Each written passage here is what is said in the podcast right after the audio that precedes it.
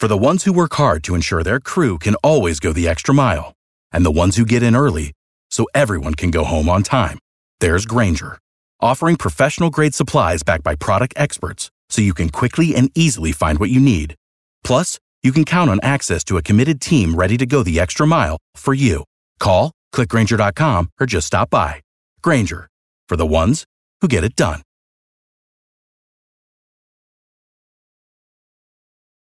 Every team, every topic, everywhere. This is Bleav.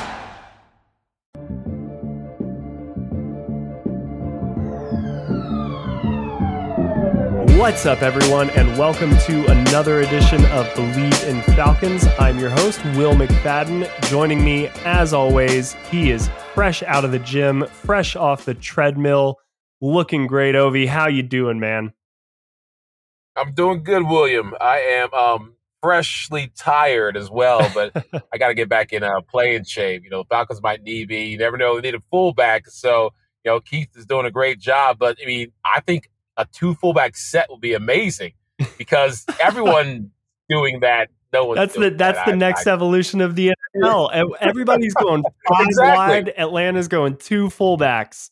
Oh, yeah, two fullbacks, three tight ends. Let's go get God, it. I love it. All right. Well, we are here obviously to talk about the game of the week between two 0 and 2 teams, the Falcons and the Giants. Uh, actually, I'm going to hit you off with this real quick, Ovi, right off the top. I kind of have a feeling this is going to be a really good game. What do you think about that? No, I, really good game. I, I, I was I'm still riding off the high from last game, and, and based off the life they showed me, I already predicted they're going undefeated till the a bye week. So if they just like have a semblance of competence that they showed against Tampa Bay Buccaneers, because to be down only three against defending Super Bowl champions, you have to do a lot of things right, and they did a lot of things right on both sides of the ball. Not not so much special teams. Uh, that's why we're still searching for a punter uh, or you know a competent punter. But on offense and defense, they, they showed that they can be a, a team that is a little more than rebuilding. So I, I'm very hopeful, and I'm thinking that Giants have just as much problems as we do, so we can come out this one win. Oh man, I love I love that. I love that energy right off the top. You're you're definitely bringing the the same optimism that you had uh, on our on our previous show after the Tampa Bay loss. Um, so I'm I'm really excited to to drop this bit of information on you. Um, but first, let's hear from today's sponsors. It's that time of the year again, and all eyes are now turning to football as teams are back on the gridiron to start the new season. As always, BetOnline is your number one spot for all the pro and college football action this year. Head to the website or use your mobile device to sign up today and receive your 100% welcome bonus.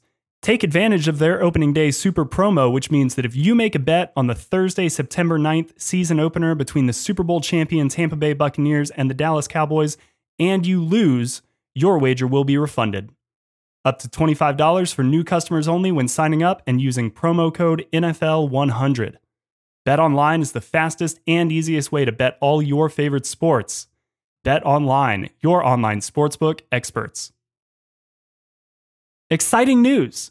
Our pod is partnering with PlayActionPools.com this season to bring some interactive fun to the sport we love most. You'll be able to get in on the action with our PlayActionPools.com Football Pick'em Challenge, which is open to everyone. Here's how it works sign up for our contest, Bleav Football Pick'em, at PlayActionPools.com, and then get your picks in each week. We're going to select the 10 highest profile games of the week between NFL and college football. Whoever gets the most picks correct each week will win a pair of electric sunglasses and a pair of DC shoes.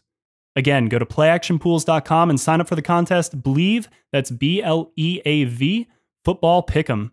And if you plan on hosting your own football contest, go to playactionpools.com today. They've got Survivor, Pick'em, as well as a cool sportsbook style concept called Build Your Bankroll. PlayActionPools.com, your new home for all your office sports pools. All right, so Ovi, today I've been on a, I've been, you know, honored to be asked uh, to join a couple of New York Giants podcasts um, and and talk about this game. And I I arrived at a very interesting conclusion and, and learned some really interesting information. Um, Giants fans are very confident about this game. For, Are for they? them, they are, and I, I want to get your reaction Really? on that because uh, my thoughts are the Falcon, like Falcons fans, are fairly confident about this game. So, what do you, what do you think about the Giants being kind of, or at least their fan base, you know, liking their chances on Sunday? You know it's funny? It's um, I don't usually do this, but for some reason, I didn't do it last week with the Tampa fans. But um, I just kind of googled like Giant podcasts to see from the Giants' point of view what what they think, and it's so funny hearing them sound exactly like us. Like, yeah, our team sucks and they're not that great, but uh, the Neither Falcons are even worse than us. Yeah, like that, that- and we're like, yeah, we're not that great, and we're 0-2, but the Giants are worse than us. Yep. So, like, these Falcons, exactly Giants fans seem to, you know, they're they're mad at, you know, their defensive backfield, you know, like we are. They're mad at, um, who was it? Their running back not not doing that great. Saquon Barkley not really being the guy they drafted him to be. They're they're mad at, uh, well, they're always mad at Jason Garrett. Uh, but uh, it, they they have this weird type of uh confidence that we're just that terrible that they're gonna not run all over us, but they're saying it might be close, but we'll come out with a win.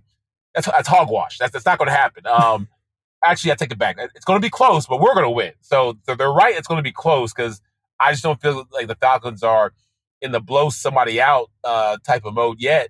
Uh, we're, we're we are in the we can play good enough football to beat the Giants mode though. Yeah, I, I mean, you have that was like your finger was is right on the pulse of the New York Giants fan base. Everything from hating on on Jason Garrett to uh, to just the way they feel about about their team. Um, but yeah, I I was very I've been surprised by that. I've been surprised by the notion because it's like we sit here and we worry about what the Falcons have become since the the glory days of 2016 2017 you know back to back playoffs make a super bowl um but i don't think we have ever thought the falcons have fallen as far as like the ranks of the the giants or the jets or you know the the way the browns were for for so many years like we've always talked about the falcons like yeah they're not winning but there's still talent here and talent that has had proven success in this city to go to the playoffs so it'll turn around. You got to fix X, Y, and Z, but like they're not that bad. And I think we feel that way about about the Giants because they haven't had any recent success. So I was I was just very surprised to kind of hear that those guys were coming in maybe beating their chest. So let's start with that conversation right here. Should the Falcons consider themselves the better team entering this matchup? I think so. I, absolutely think so. Um, the Giants, I found some interesting uh, facts about them. Um, this is like the fifth year in a row they started 0 and 2. That's Yeah. just Sounds demoralizing. familiar.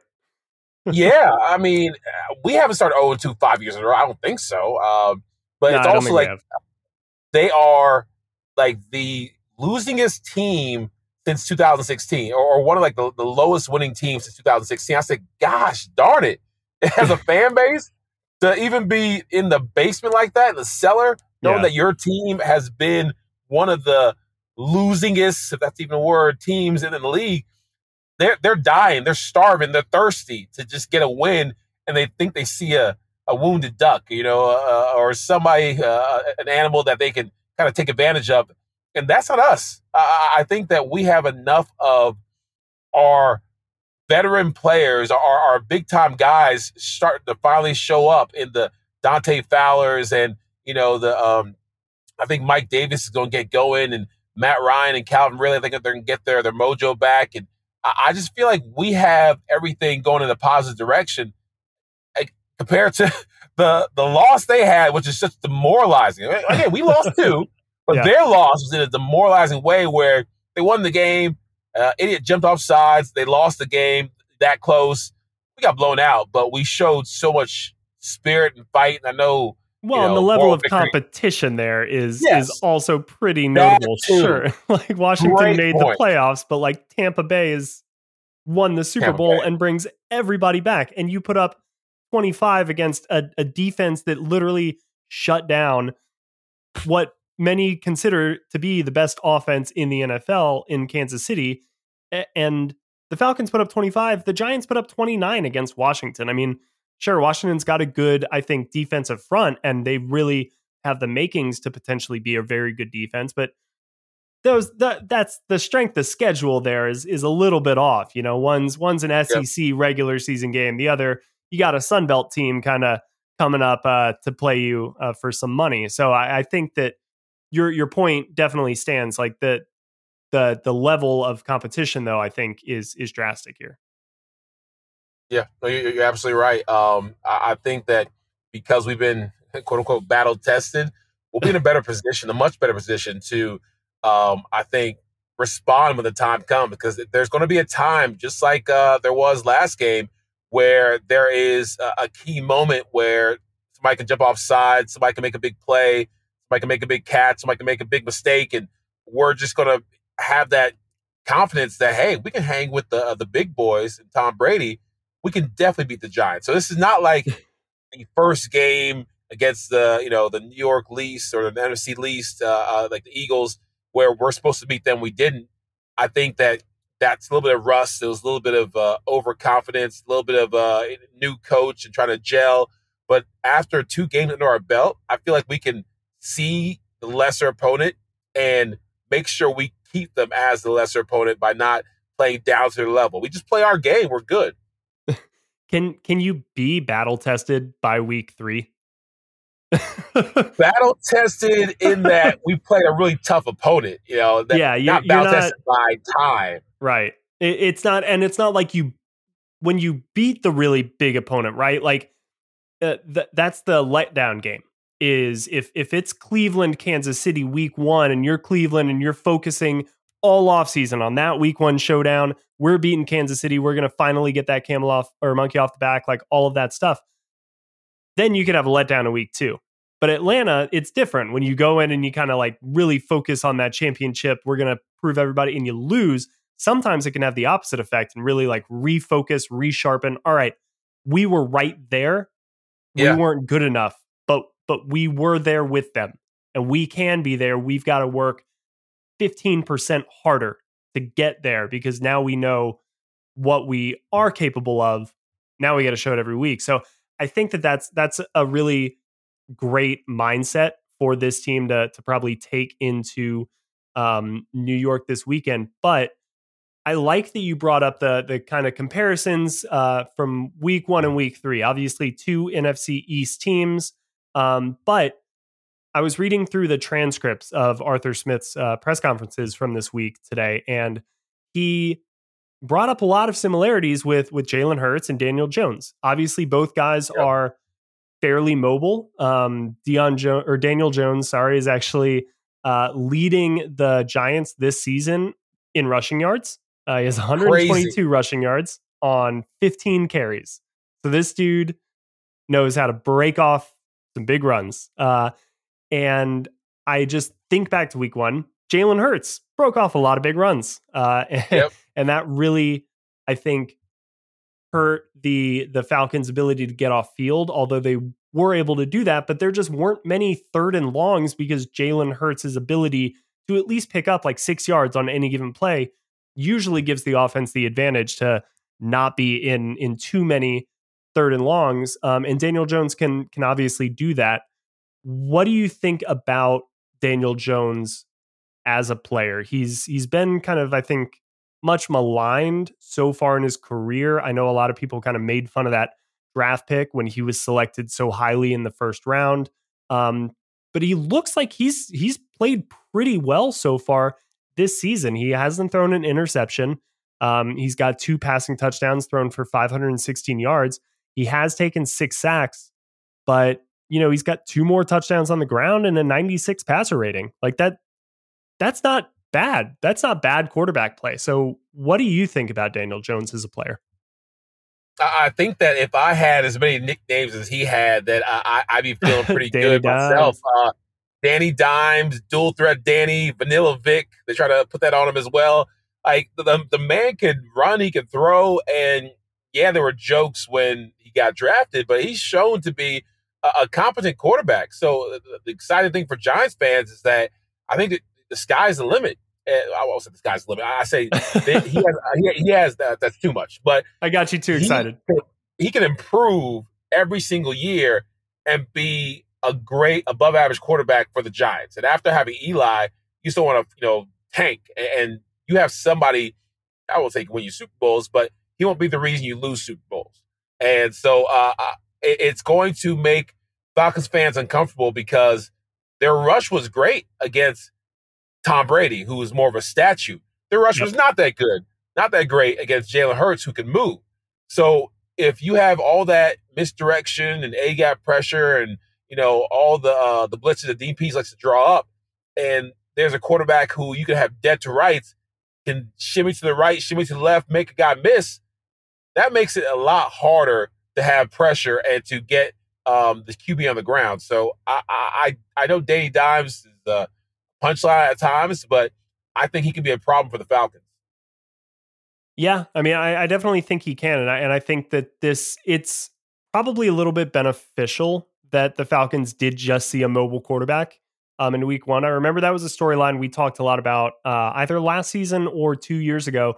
The Falcons, like five of their first six games, were against guys like, um, yeah, Cam Newton, Aaron Rodgers, Russell Wilson, like all these mobile quarterbacks. And so we asked Dan Quinn a lot about like, hey, getting these guys all back to back in a row, does that kind of make it a little bit easier? And and it he he said it does because you know you're certainly obviously teaching different things from a pass rush standpoint or even a run defense standpoint. You know, a zone read with the quarterback as a threat, your defensive end has to know whether to to crash, whether to stay at home and, and protect that reverse. And they got to make those plays on the fly. So there is a lot that goes into that. And unfortunately, in this game, it, the Falcons could be without two starters and and one um, solid depth piece, I guess. AJ Terrell uh, in the concussion protocol, Russell Gage dealing with an ankle injury, and Frank Darby dealing with a calf injury.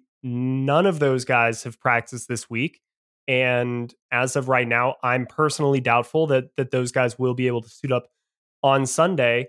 Uh, how substantial would their absences be for Atlanta?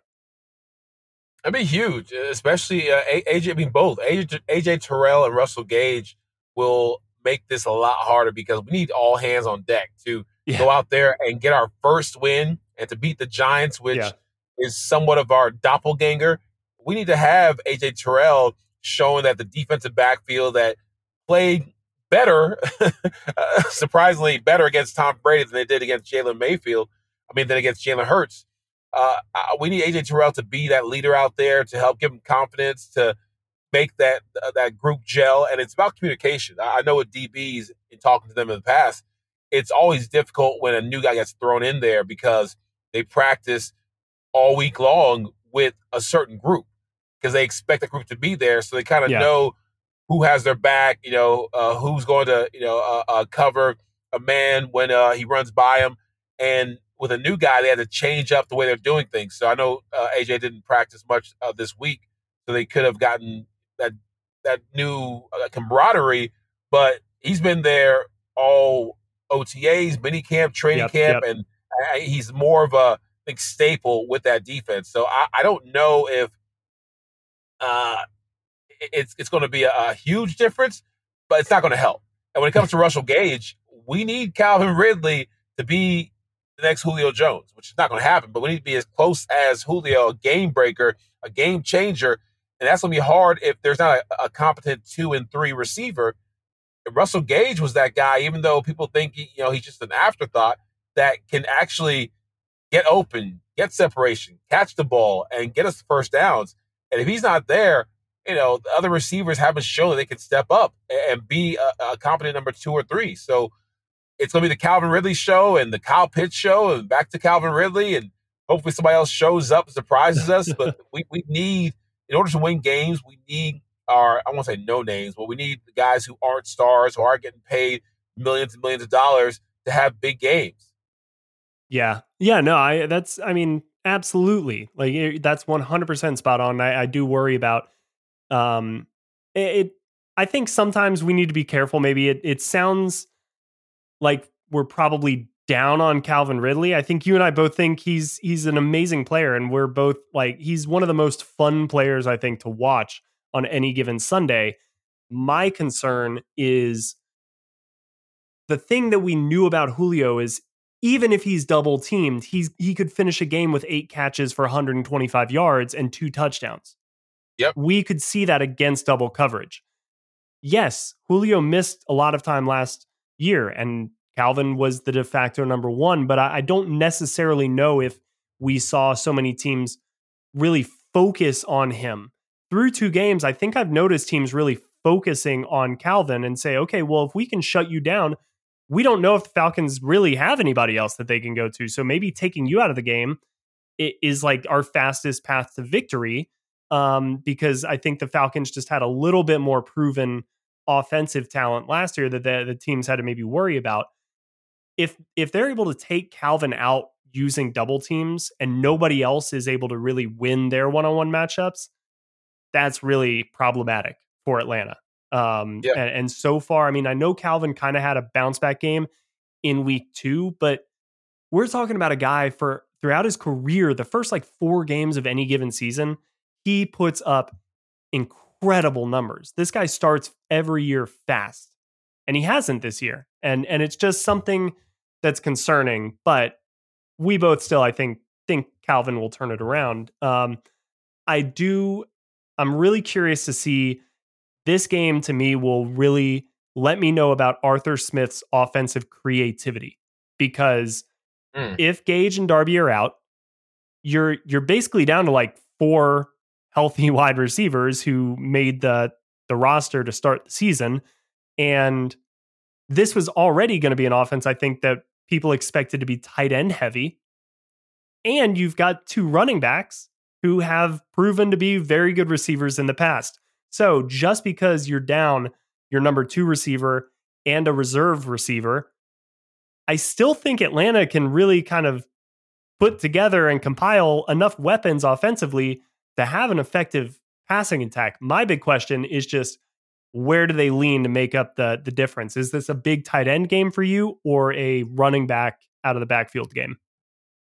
I think after seeing you know what our running our RBs could do, and, and you know seeing that they're catching the ball at the backfield and being able to get yards after uh, contact and yards after the catch, I, I feel like the RBs and the tight ends because Hayden Hurst has hands. Uh, Kyle Pitts is again our our, our new uh, Julio light, uh, you know Julio Junior.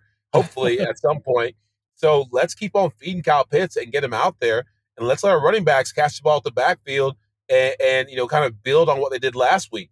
Because if we allow our playmakers to, or encourage them that hey, we need you to show up. I mean, I mentioned last podcast or the one before that about how as a running backs we always feel like we have to take control of the game.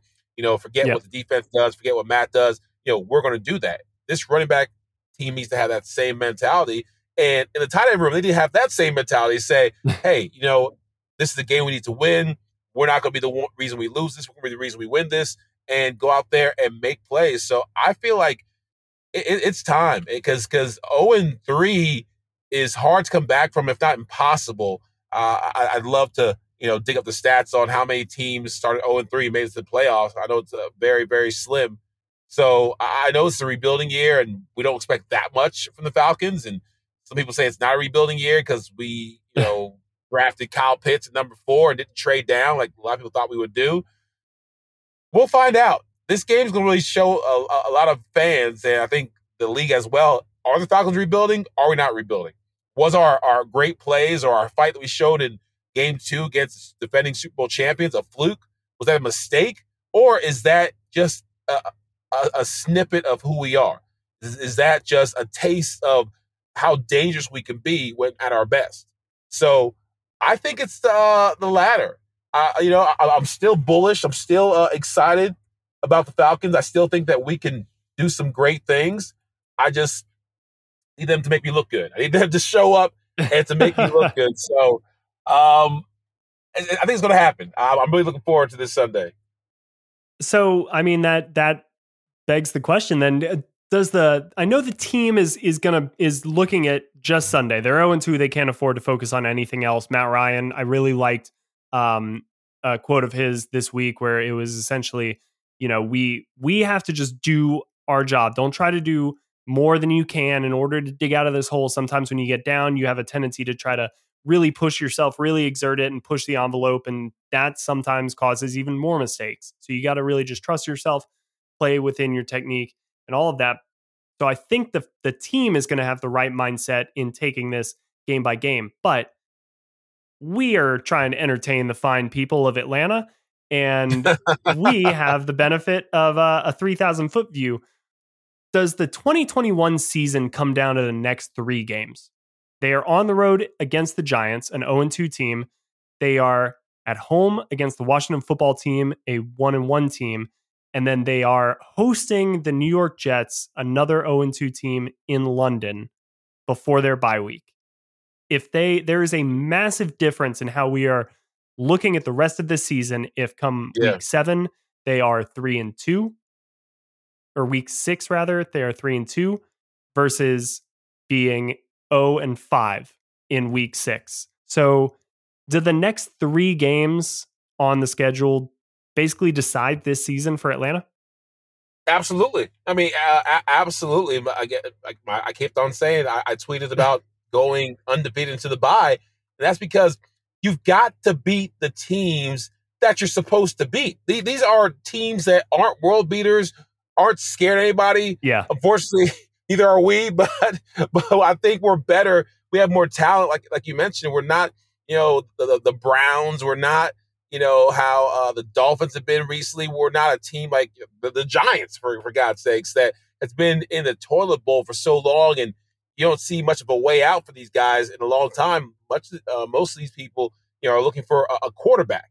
You know, the Browns finally found their quarterback in Baker Mayfield after going through a bunch of them. You know, Miami, you know, found Tua, who you know has been showing out. some bright spots, but uh, you know, a little injured. We don't know if he's really the guy, but we have our guy, the franchise yeah. quarterback Matt Ryan, Mister Five Thousand yards every single year. We have our guy. That that's not the problem. That, that's you know one of the key things that you need to win games. And even though the majority of the Falcons fans bash Matt, you know, up and down uh, uh, every Peachtree Street uh, in Atlanta, they would miss him if he left and they Absolutely. would be very, very sorry if they said, "Cut Matt Ryan. We'll find another quarterback out there that can do the exact yep. same thing he's doing." No, not going to happen. So the, the fact that we have, I think, the better quarterback, I think we have more talent. I feel like as of now, in this Giants game, will be, have a, a, lot to do to see if uh, I continue to feel this way. We have better coaching. I think that with, with Pees and with Arthur Smith, uh, we, we have better coaching than the teams we're going to see. Uh, the Falcons have, have, been able to, you know, fly to London before and, and still perform well. So I, I, shouldn't throw them all the way off. This isn't their first uh, rodeo uh, in London. I think we can go undefeated, and I think we have to go undefeated if we well, if we lose one game, you know, not the end of the world, but we have to win the majority of these next three games in order to have a chance at making this season competitive. Yeah, yeah. You win the next two and maybe drop that London game and you're and you're two and three and yeah, we're we're still feeling better about the team because they they won two games there and and sure maybe they they lose a fluky game, you're going in the bye week, you can fix stuff and then and get things turned around. Um, I thought it was really telling though, notably, and I'm sure that this got asked right immediately during the post game press conference. So um that this may be why it wasn't asked. Um, during his weekly media availability. But I thought it was super telling that nobody asked Matt Ryan about the two pick sixes this week. And, and I think that's just a little bit of a sign of respect of he played pretty much a really good game outside yeah. of those two two pick sixes, and those were both batted balls. And it's kind of like, hey, you know what can you do? You, you got you got beat. One guy made a great play, the other guy made a better play and returned it for six. But that's not necessarily that, that's indicative of line. I mean, yeah, the reason yeah. they didn't ask him is because they knew Matt would probably fall on his sword and just say the typical PC stuff about yeah, got to play better. I got to do my part. But at the end of the day, that's the offensive line. Like they teach us, and I'm a baby offensive line lineman, being a fullback. They teach us that when you go against a defensive end and he's rushing, and then you see him stop, you don't just hang back and let him sit there. Nah, you You have to down. punch him right in the chest. Yeah. And when he tries to jump, you need to hit him so hard Yeah. where you're, you know, you're trying to like break something, hit him so hard to where he's trying to protect himself and put Because his he's hands back down. exposing himself to you. That's Exactly. literally what a jump is. Is he is You giving up his just middle. Watch him, watch him. You know, try to be like you know, got air Mike or jump up. You got to go out there and put two hands right in his chest. And our offensive linemen didn't do that. I think they were just so worried about the defensive end or defensive lineman getting to the quarterback, kind of just stood back and probably were happy they weren't rushing, not realizing that hey, part of the NFL game and football period, these guys will jump and will time up his pass and bat the ball down, which they did beautifully. Unfortunately, Yeah, I I mean, I that well that that's kind of one of those things where I'm saying you just you tip your hat to the other team. That's a Super Bowl winning team. That's a championship team, and they are for a reason because they make plays like that. You know, like they've got outside of Aaron Donald, your short list of really good defensive linemen and linebackers. A lot of those guys are on the Tampa Bay Buccaneers, and they've got Yep. they've got some really savvy veteran, good, still in their prime defenders, and and they made those plays, and that's where the Falcons are are going to try to get. But I actually think it was a better game for the offensive line against Tampa Bay, which is why there probably should be a little bit of optimism that maybe the offense can get it going against the Giants because the Giants aren't necessarily gangbusters on on defense this year. They only have 3 sacks. It's it's easily the the easiest offensive line that the or defensive line that the Falcons um, have faced so far this season and there are matchups that I like at every single level. Uh, and and I think that the I'm really interested to see if the tight ends can dominate in this game because it on paper it's a matchup that they definitely should. And then how does the offensive line? This is a barometer I think for the offensive line because it is their first game against if not lesser like competition, at least more comparable competition. You're not going up against uh, Fletcher Cox. You're not going up against Ndamukong Suh. like you're not going up Thank against these God. guys. Exactly. So that that's what I'm going to be looking for. But we've talked a lot about the offense. What about the Falcons' defense in this game? What what can they do? What part of the defense um, A needs to show up for them to have a, a good game, and then B, do you maybe expect to show up? it's funny because every time we have, uh, you know, an offensive line issue, I feel like other teams take advantage of that. Yeah, This time they have an offensive line issue. This time one of their offensive linemen is not going to be there or, or you know hurt or uh, for whatever reason, and we got to take advantage of their O line giving up sacks, giving up pressure. right. And I know Danny Danny Dimes has some pretty good feet on him, but we got to make him uncomfortable. So because their offensive line have shown that they can be porous at times, I'd love to see a continuation of Dante Fowler and everyone else who had sacks the first game and the second game. Get to to Daniel Jones. Let's, let's swarm him, make him feel un- uncomfortable trying to run the ball or uh, trying to sit in that pocket. And so I, I, just feel like if we can get to that next level, that's been what the missing link of the Falcons team, the Falcons defense for years. And I saw a glimmer, I saw a flash of hope. I, I got excited. I was, you know, high fiving my six year old son. And he didn't know what was going on. Like, all right, daddy, let's let's do this. I Like, the Falcons are showing life. So I think that's a big part of our defense. Uh, Obviously, you know, we already mentioned AJ Terrell not being there and guys having to step up.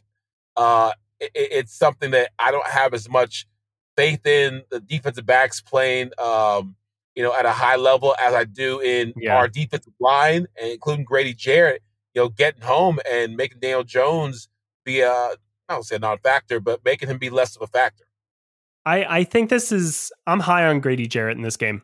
I think he's going to have a little bit of a hey, remember me uh, kind of game this week Yep. because he's been not not totally MIA the past couple of weeks, but not not he's yet to make his presence like really felt. I think this is the week that he does that.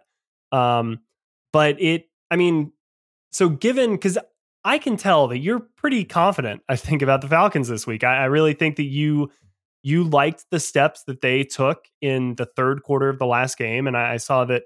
You know, I, I responded to that tweet, and I thought that the dude really categorized the game really well. It was you got beaten in the first half, but you put up a fight.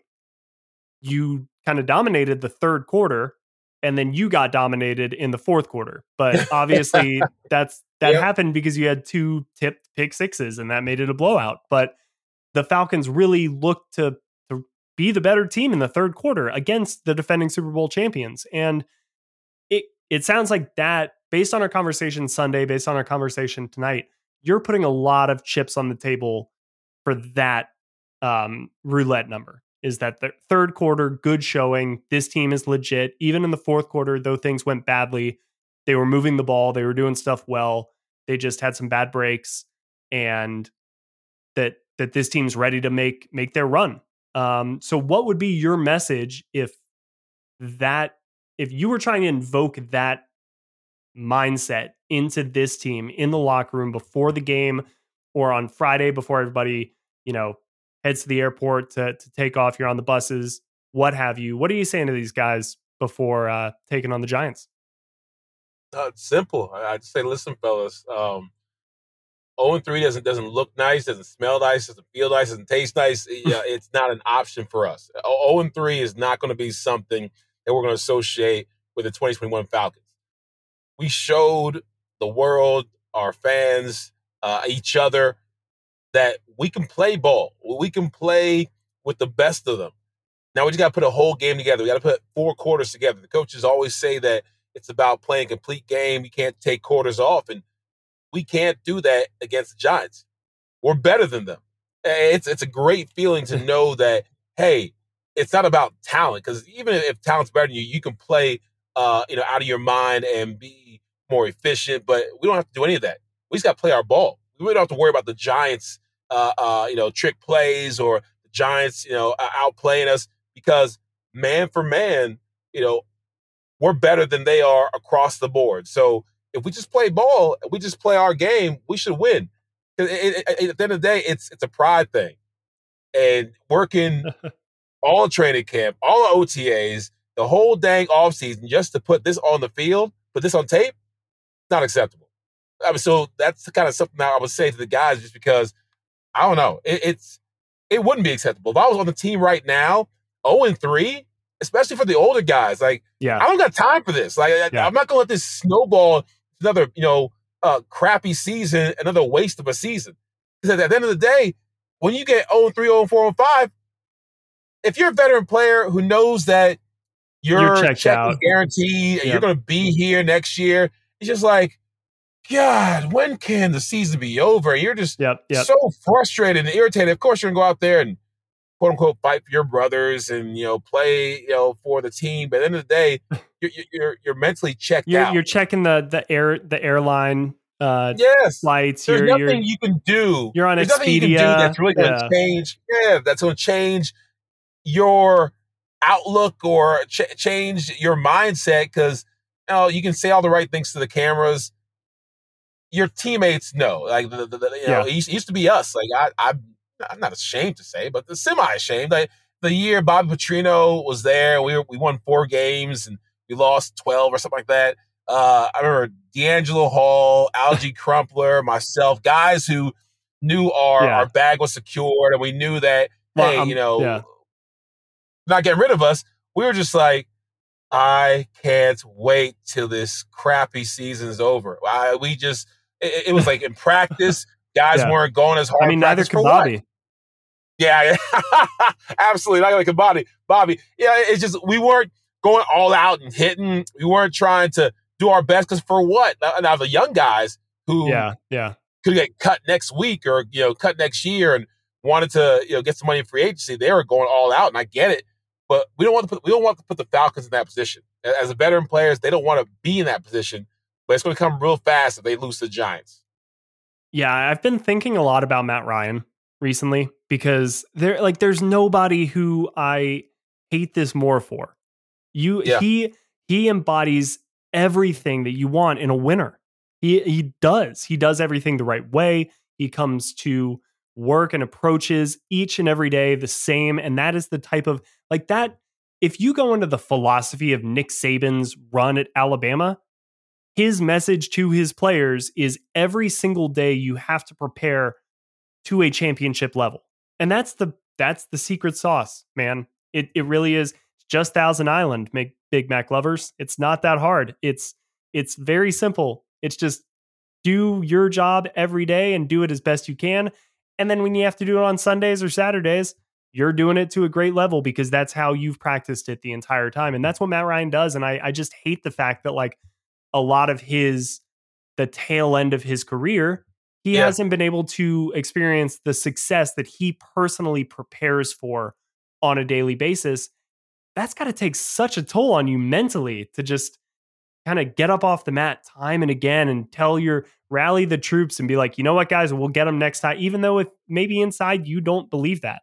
Like that. Yeah, I know. Oh no, it's Groundhog's Day for Matt Ryan. And one of the saddest things ever was uh, seeing a Tony Gonzalez. In, you know, 2011, we lost to the Green Bay Packers when um, uh, one of Aaron the worst games of my life. Oh yeah, I'm sure Aaron one of the worst of yours too. he was always running for a Super Bowl, his first Super Bowl, and yeah. nothing was going to stop him. We had a bye week, and that game put Aaron Rodgers on the map. That that made it that did. he ascended to elite after that game. did, and it was supposed to be Matt Ryan that ascended to elite, and that's you know, I think he has over the years. But Tony Gonzalez, I remember this like it was yesterday, sitting in his locker with his head down and just kind of staring, just emptily, uh, an empty look into his helmet. I felt so bad for him because he'd never won he a playoff game, right? To win, you know, a championship. He came to uh, Atlanta to try and not be Matt Ryan, where yeah. having your best years and your last couple years wasted. Um, Matt can't afford to have. Now, I know we're not going to Super Bowl this year, but we need to at least show that we're competitive so that next year he needs one more run in the sun. Yes, he needs need one, one, more playoff run. chance and it's not going to happen if we can't beat a Giants team that's owned 2. All right, so let's get into a kind of our, our rapid fire big picture takes uh, for this game. Um, who needs to have a big game for Atlanta? Specific player uh, can be more than one, could be offense, defense, whatever. I'll let you take it in whatever direction you want. But who for Atlanta needs to have a big game uh, for the Falcons to win? I've mentioned this man before. I don't want to keep on picking on him, but uh, Dante Fowler. Uh, and, and, even with his pay cut, he's one of the highest paid Falcons um, on the team. And he has got to show that last week wasn't a fluke. And he's got to get to, you know, Mr. Dual Threat Danny, Mr. Vanilla Vic. He's got to get to Daniel Jones and get the, the strip sack. Uh, oh, I, I jumped out of my seat because didn't expect that from the Falcons team and didn't expect that from him specifically. But if he can show that he's not a, a, Ray Edwards reboot and that he's actually a free agent that's coming down here and going to make some noise, it's going to mean everything. And it's going to encourage the rest of the defense, the rest of the D line to play at their hardest because that stuff, it, it, rubs off on each other. When, when you start making big plays, we've seen it with elite defensive line groups. When one guy makes a big play, the rest, okay, I'm going to get mine. Okay, I'm going to get mine.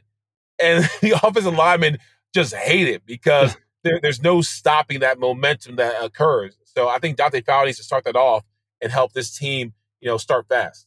I yeah, I love that answer. I, I think that what's really interesting, and, and you just made me think of this, but forever defenses were defined by the guys at the mid level of the defense, right? The linebackers. Those were the captains yeah. of the defense. They were the quarterbacks. They they made they were the ones racking up hundreds of tackles. And and I mean they still are, but I think that if you were building a defense today in 2021, the best way to go about building an elite defense is to have an alpha on either the back end or the front end. And you either need an alpha as a pass rusher or you need a guy in the secondary that is capable of just locking down a receiver. And it's a little bit of a shame that the Falcons' best players are linebackers right? And so I think that the best way for this defense to surprise a lot of people, um, you know, really kind of turn the corner this year is for them to develop and for Dante Fowler to kind of go back into maybe an elite pass rusher, a dominant guy who can impact any single game that he's in. And so I certainly hope that happens. I love this this matchup will tell me a lot about Dante Fowler. Uh, can he string it together? Can he build some confidence? He was hurt last year. Um, so great pick. I I like I think Mike Davis. Mike Davis needs to have a big game. Good one. Let's do this. You know, I, I yeah. think that the best way to really free up Calvin Ridley, Kyle Pitts, those guys, you gotta, you've got to start imposing your will on the ground. And you've got to start making them decide, hey, we need to, we need to actually bring an extra guy into this box because Mike Davis, Cordarrelle Patterson, they're killing us. Six, six and a half yards a, a play on the ground. You know, I, I, I need Jalen Mayfield to stack another good game on there. Let's get Matt Hennessy going, Chris Lindstrom, take it up a notch. Impose your will on the ground, make these guys hurt. And then that's when you take the roof off with Calvin Ridley, Kyle Pitts, those guys when you got them on their back heels, put it in there. Um, so I think it all it all starts with in the running back room, and I think it particularly with Mike Davis um, because he is the type of running back who can really impose his will um, on a defense. So let's flip around. And what's the scariest part of this matchup um, for Falcons fans? It's uh, it, the scariest part is the reason that I need Dante Fowler to have a big game, and the scariest part is uh, Daniel Jones because it's just you know let's call a spade a spade. You don't expect white quarterbacks to be that mobile. Yeah, you don't. And um, Daniel Jones uh, breaks that mold uh, very solidly. He, he's a guy who has sneaky, uh, sneaky good wheels, and his ability to be elusive can be trouble for the Falcons. We we mentioned how Jalen Hurts hurt us really bad um, because he's able to be mobile, and I'm just worried. I, I'm scared that if he gets open It has like the, the, big run he had last week, like I called back because uh, and you know somebody was holding or had a penalty. Yeah. That was that a huge run a huge run. It, it, actually woke up a lot of NFL fans like, wait, he can run, run, not just like run every now and then and scramble. Which is dumb because like, he did it like two years ago where he broke off like a 60 yard touchdown run. Or yeah. was that the play where he got sniped? You remember that? It like went viral. Yeah, yeah, he fell out. Yeah, yeah. no, like four yards from the end zone. Amazing. So many memes. So uh, much. That was great. But that run was like a 73 yard run. And so, yeah. like, we he can do this. To your point. Yeah, no, he, he that can definitely do this, and uh, we've shown that you know even though we have great speed with uh, uh Foye and Deion, and you know some of our um, linebackers, we've shown that we can be hurt by mobile quarterbacks. So I just hope that we figured out some schemes to have a little better contain. I feel confident Grady's going to get some push in the front. and we just get our defensive ends uh, to to contain it and kind of set that edge, we can be good. So I, I just am worried, a little bit fearful that Danny Jones is going to have a day with his feet. If that happens, it's going to be a long day for the Falcons. Yeah, yeah. I mean that that is the more I think about this, I I do kind of keep circulating back to that notion where you just envision because we just saw with Jalen Hurts, you envision Daniel Jones just kind of breaking right outside a, a Deion Jones and Deion's turning to chase him, and all of a sudden it's a 32 yard pickup. Um, I'm really concerned about actually the receivers against Atlanta's corners in this matchup, especially if AJ Terrell is out. Um, that means there there have been talks about bumping Isaiah Oliver um, out, you know, to to the outside corner, and and you would have him with Fabian Moreau um, as your two starters, and they can they can I think be serviceable. But Kenny Golladay and and Sterling Sharp are actually pretty, or Sterling Shepard uh, are actually pretty good receivers. And I think that that's just a, a matchup that really swings in the advantage of New York. Um, and so, you know, I, I, hate making it easier on opposing offenses because I think they've they've already got it kind of easy as it is. Uh, and so I, I just worry that in addition to Daniel Jones being able to break contain and make some plays with his legs, that he'll also be able to make some plays with his arms because the uh, wide receivers, I think, are a little bit more talented than Atlanta's corners in this matchup due to injuries.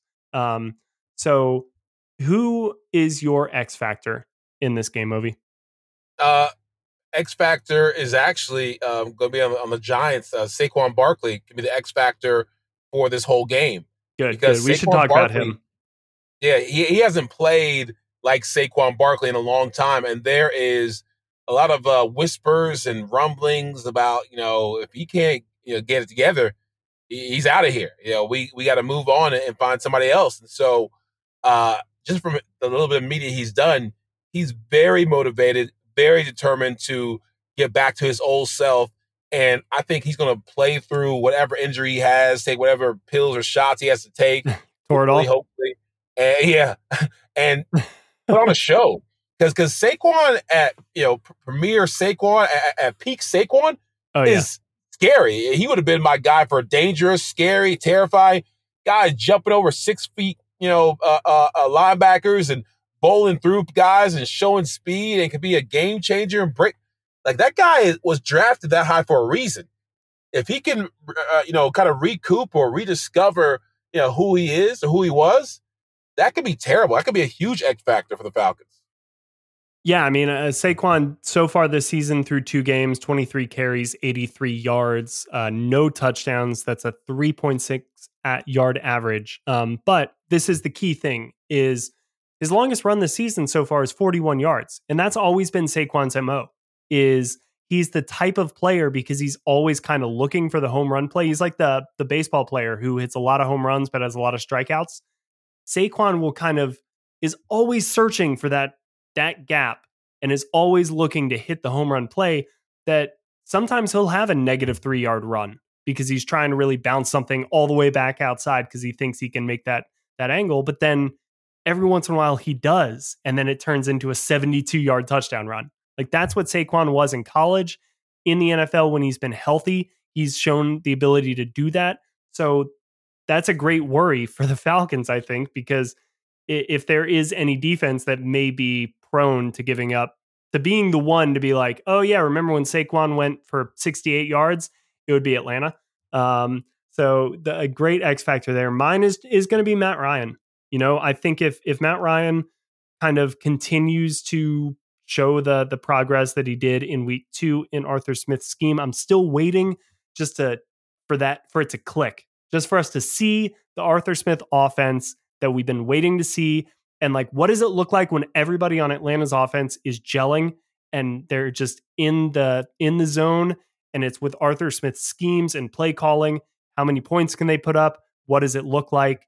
Um, I think there's a chance that that happens on Sunday, but it begins and ends with Matt Ryan and his command of the offense. You know, which plays are, are he checking to at the line of scrimmage? Has he reading everything? Has he selling those play fakes? All of that stuff um, and then his familiarity and and kind of um, cohesion with the wide receivers and and being in sync with those guys. So, um, what what's your final prediction for Sunday's game? Oh man, um, I would say be high scoring game, but uh, Matt Ryan has they they they they played worse than the defense did. Like usually, it's the Falcons' offense that score outscores uh, the other team, and we just hope the defense you know hangs on. But now the defense showed with the three sacks against Tom Brady and causing fumbles and you know having a chance to to really uh, show up that they could be the the strong point of the Falcons, which I don't want. I want Matt Ryan to play up to the hundred million dollar contract he has, which you know, in his way he does, but he needs to get some more cohesiveness, like you mentioned, with the receivers, with the tight ends, help Kyle Pitts get started, make Calvin Ridley into the the superhero that he should be. So I I I, I just oh man, I really uh, think that it's going to be um, like a 21-14 Falcons type of game.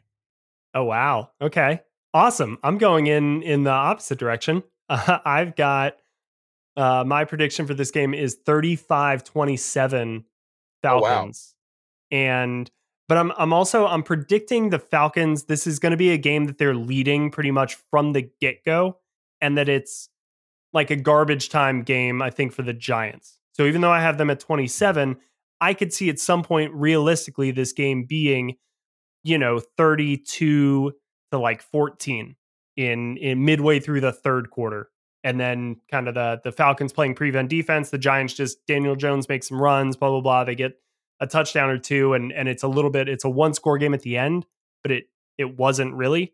Uh, so I I don't know. I just kind of feel like that's the way this game's going to go. I, I do, like I said, I like Atlanta's offense to get right in this game. I think that You've got some familiarity. Sometimes it can weirdly help when you have less guys at your disposal. So Russell Gage, you know, being out, maybe it just forces Arthur Smith to say, all right, here are my three guys. We are game planning around you, and you guys are going to get lathered up, get in rhythm, and be be playing well.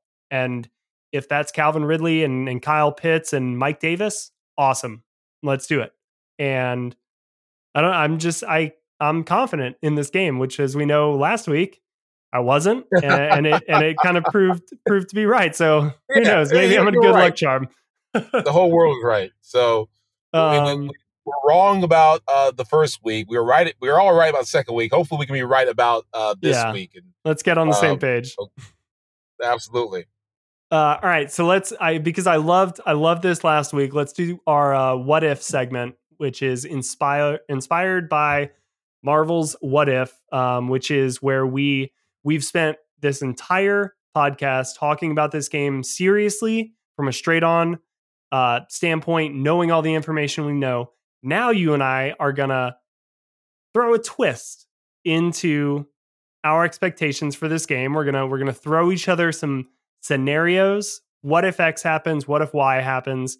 And then each of us we're going to try to explain. All right, well, this is how the game would play out, knowing this factor. So I started last week, Ovi. I want you to start this week. Uh, what what's your? No, you start. I'm going to do that again. You started last week, Ovi. I'm going to start this week.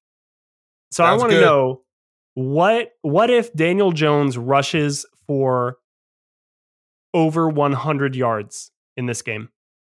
Oh man, um, then we lose.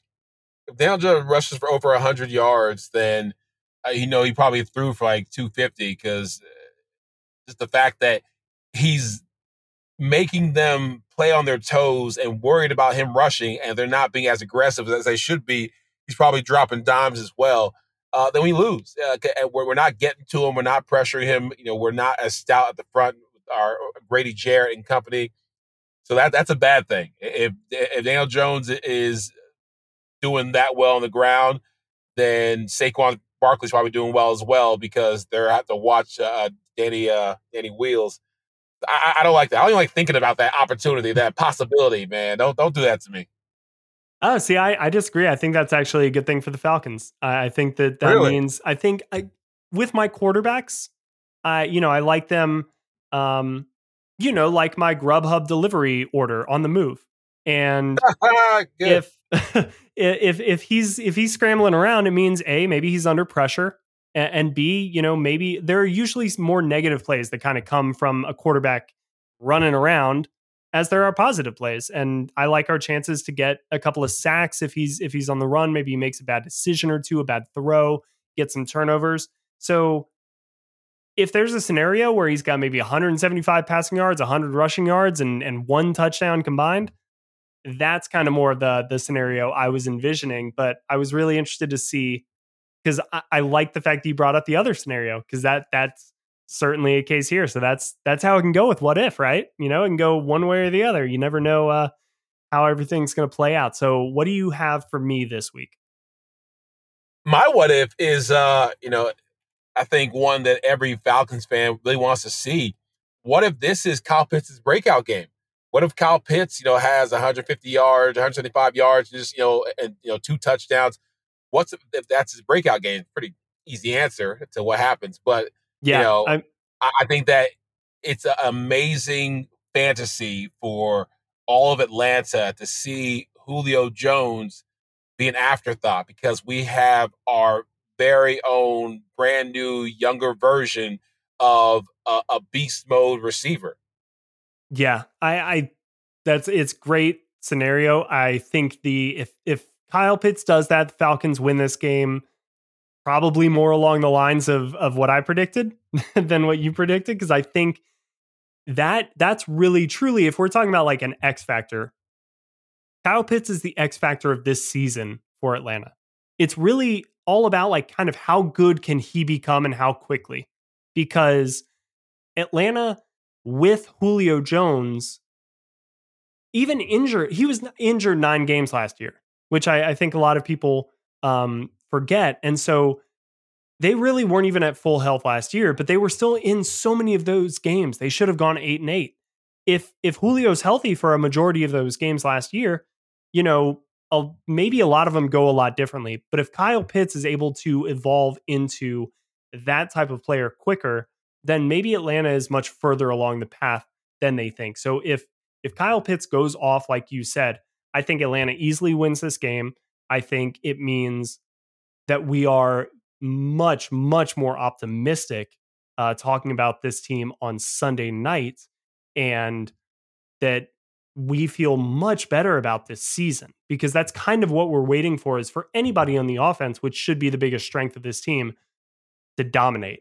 And it Cordarrelle Patterson's been doing his best, but you know, we we need one of the true guys to really step up and and make a statement and just take over a game. And if Kyle Pitts is the one to do that, I think that will actually be the best case scenario for Atlanta. Amen to that, brother. Amen to that. uh, he, he's just, just too damn big, too too uh, good arm span and you know wingspan is is too amazing. He just seven foot wingspan of the tools. You want to see him put the tools to use. Yes, yes. I think we have said all that we can about uh, a matchup between two 0 and 2 teams. One of these guys is going to get their first win of the season. We hope it's the uh, the good guys from the south. Please, yes. Um, today's podcast was presented by BetOnline.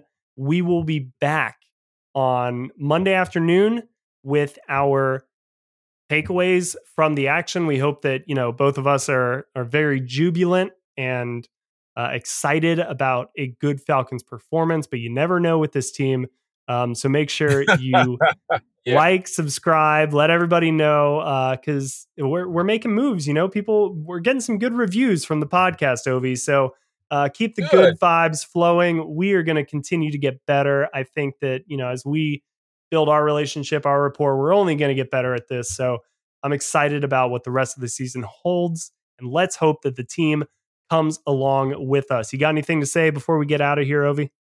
No, man, this has uh, been the most fun I've had in a long time. Uh, talking Falcon football, being able to be uh, a little more open and, and free about my thoughts and how I yeah. feel as a former player, because you, you, can't uh, you know say anything too critical, and hopefully we don't have to uh, when you know you're on other uh, venues or platforms. But but here we can kind of just tell the truth. I think the fans want to hear the truth. They want to hear you know, what somebody who is a Falcons fan and has been with the team for a while and what a former player, you know, thoughts are with the team. So I really appreciate just the, yep. you know, the opportunity to share with the fans uh, our thoughts. Yeah, I, I absolutely agree with everything you just said. 100%. That's kind of, I think the, the field vibe of this show. Um, is is we're trying to be unfiltered, but I, I, think we also have the experience and the knowledge to be objective when we need to be and that's the goal right is hey we'll let you know when you're maybe making too much of a scenario and it's actually a little bit more nuanced and deeper than that and this guy deserves a break or hey no he needs to be called out because he didn't do his job and that's that's what this business is. If it's as cutthroat as we've all learned that it can be you got to do your job and we're going to sit here and tell you that. So um, thank you everybody for listening. Ovie, thank you so much. This was a, a great conversation. Um, good luck to Atlanta on Sunday. And as always, take care.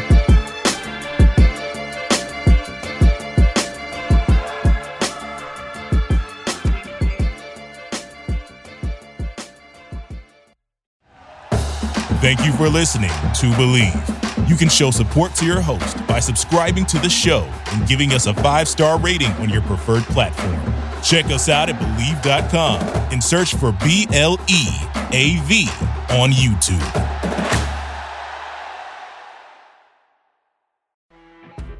You know, when you're listening to a true crime story that has an unbelievable plot twist that makes you stop in your tracks?